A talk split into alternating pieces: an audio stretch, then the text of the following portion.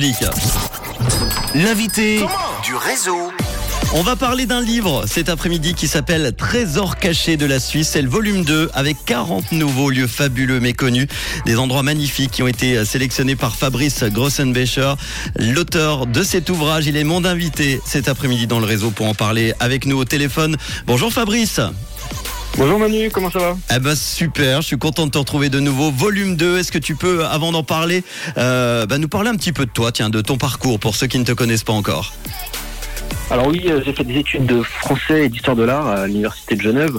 Ensuite, j'ai travaillé comme pilote de train au CFF. Et je suis passé aussi à la CGN. Je me suis fait euh, détective privé notamment et, euh, et d'autres, plein d'autres choses des trucs très intéressants, dis donc, détective privé, mais ça on pourra en parler une autre fois.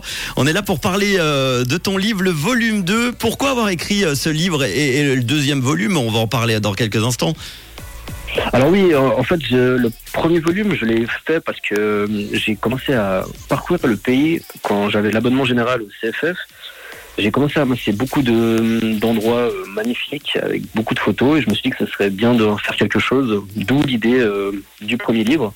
Et ben, le deuxième, c'est simplement que j'avais tellement d'endroits à, à montrer qu'il en fallait deux. On a autant de trésors cachés que ça en Suisse du coup?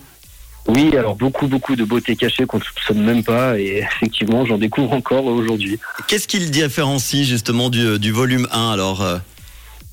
Alors pour euh, ce qui change du volume 1, c'est euh, grande partie la mise en page.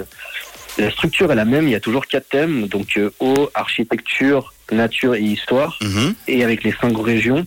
Mais la grosse différence, c'est la mise en page, les photos qui sont beaucoup je, me suis amélioré, on va dire, et euh, il y a et euh, voilà, j'essaie de, changer de mise en page pour faire quelque chose un peu plus de, de ludique, aéré. Alors, 40 nouveaux lieux fabuleux et méconnus. Comment tu les as découverts et recensés du coup? Alors il y a plusieurs manières. Je, suis bah, un, grand lecteur, du coup euh, pas mal de, livres, de journaux. Ça peut être d'internet, Instagram. J'aime aussi beaucoup passer du temps sur Google Maps, simplement à, la recherche de, lieux euh, où on n'a pas forcément l'habitude d'aller. sur Google Maps, on trouve euh, des choses en, un peu comme ça. Sinon, des fois, c'est sur place, complètement au hasard, au, au nez, à l'instant. En, se disant ah bah qu'est-ce qui est qu'est-ce qu'il y a là-bas? Et ou simplement depuis le train on voit des, belles choses il y a mais qu'est-ce que c'est ça? Et ça nous donne envie d'aller d'aller voir. Et c'est comme ça qu'on trouve des choses. Des fois c'est aussi du bouche à oreille ou, ou autre.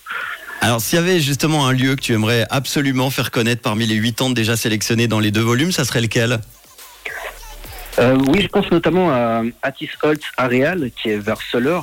En fait, c'est une ancienne friche industrielle qui a été complètement réhabilité, donc ça devient un lieu alternatif euh, avec beaucoup de street art. Les, murs sont, sont, peints de grands graffitis, mais aussi de plus petits graffitis. Il y a plusieurs bâtiments et on peut même carrément rentrer dans certains bâtiments. Ah, et à l'intérieur de ces bâtiments, il y a aussi des installations euh, artistiques et on ne sait pas forcément ce qu'on va voir à l'intérieur. Donc il y a vraiment ce côté euh, urbex d'exploration urbaine. On ne sait pas vraiment où aller dans des friches industrielles et il y a vraiment ce côté un peu excitant de découverte et de, de mystère. Et c'est vraiment un, endroit qui m'a marqué, oui. Tu as également fait les photos, la mise en page. Quelles sont tes, inspirations? Oui, tout à fait. Euh, pour la sélection des lieux, j'aime beaucoup en tout cas prendre des lieux très photogéniques, donc ça me, ça me tient à cœur. Et là, euh, pour, pour le livre, je joue toujours chaque chapitre avec une grande photo 16 euh, neuvième pour rentrer tout de suite dans, dans le décor je m'inspire un peu euh, dans, le style national géographique. Et pour la mise en page, c'est aussi, euh, j'aime beaucoup la, mise en page des magazines qui fait quelque chose de beaucoup plus aéré, de dynamique, avec des couleurs, quelque chose qui donne envie d'être lu en fait. Alors la question que j'ai envie de savoir évidemment, la suite, un volume 3 peut-être encore? Alors oui, tout à fait. Euh, je compte pas m'arrêter là. le troisième, je l'ai déjà beaucoup avancé. Ce sera toujours un guide avec des lieux à découvrir, mais cette fois avec un thème bien particulier et original. Bon, eh ben on a hâte de découvrir tout ça en attendant le volume 2 est sorti. Euh, il coûte combien? Comment faire pour le, commander? Alors il coûte 28 francs et on peut le, commander sur mon site, c'est swisstastics.com, c'est S-W-I-S-S-T-A-S-T-I-X.com.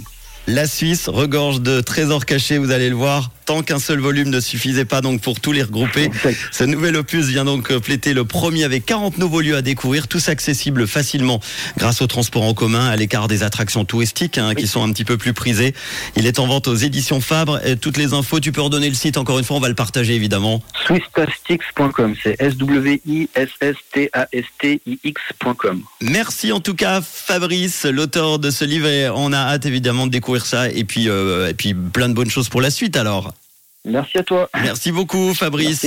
On partage ça sur nos réseaux évidemment Facebook et Insta. Voici le tout nouveau son de The Fame sur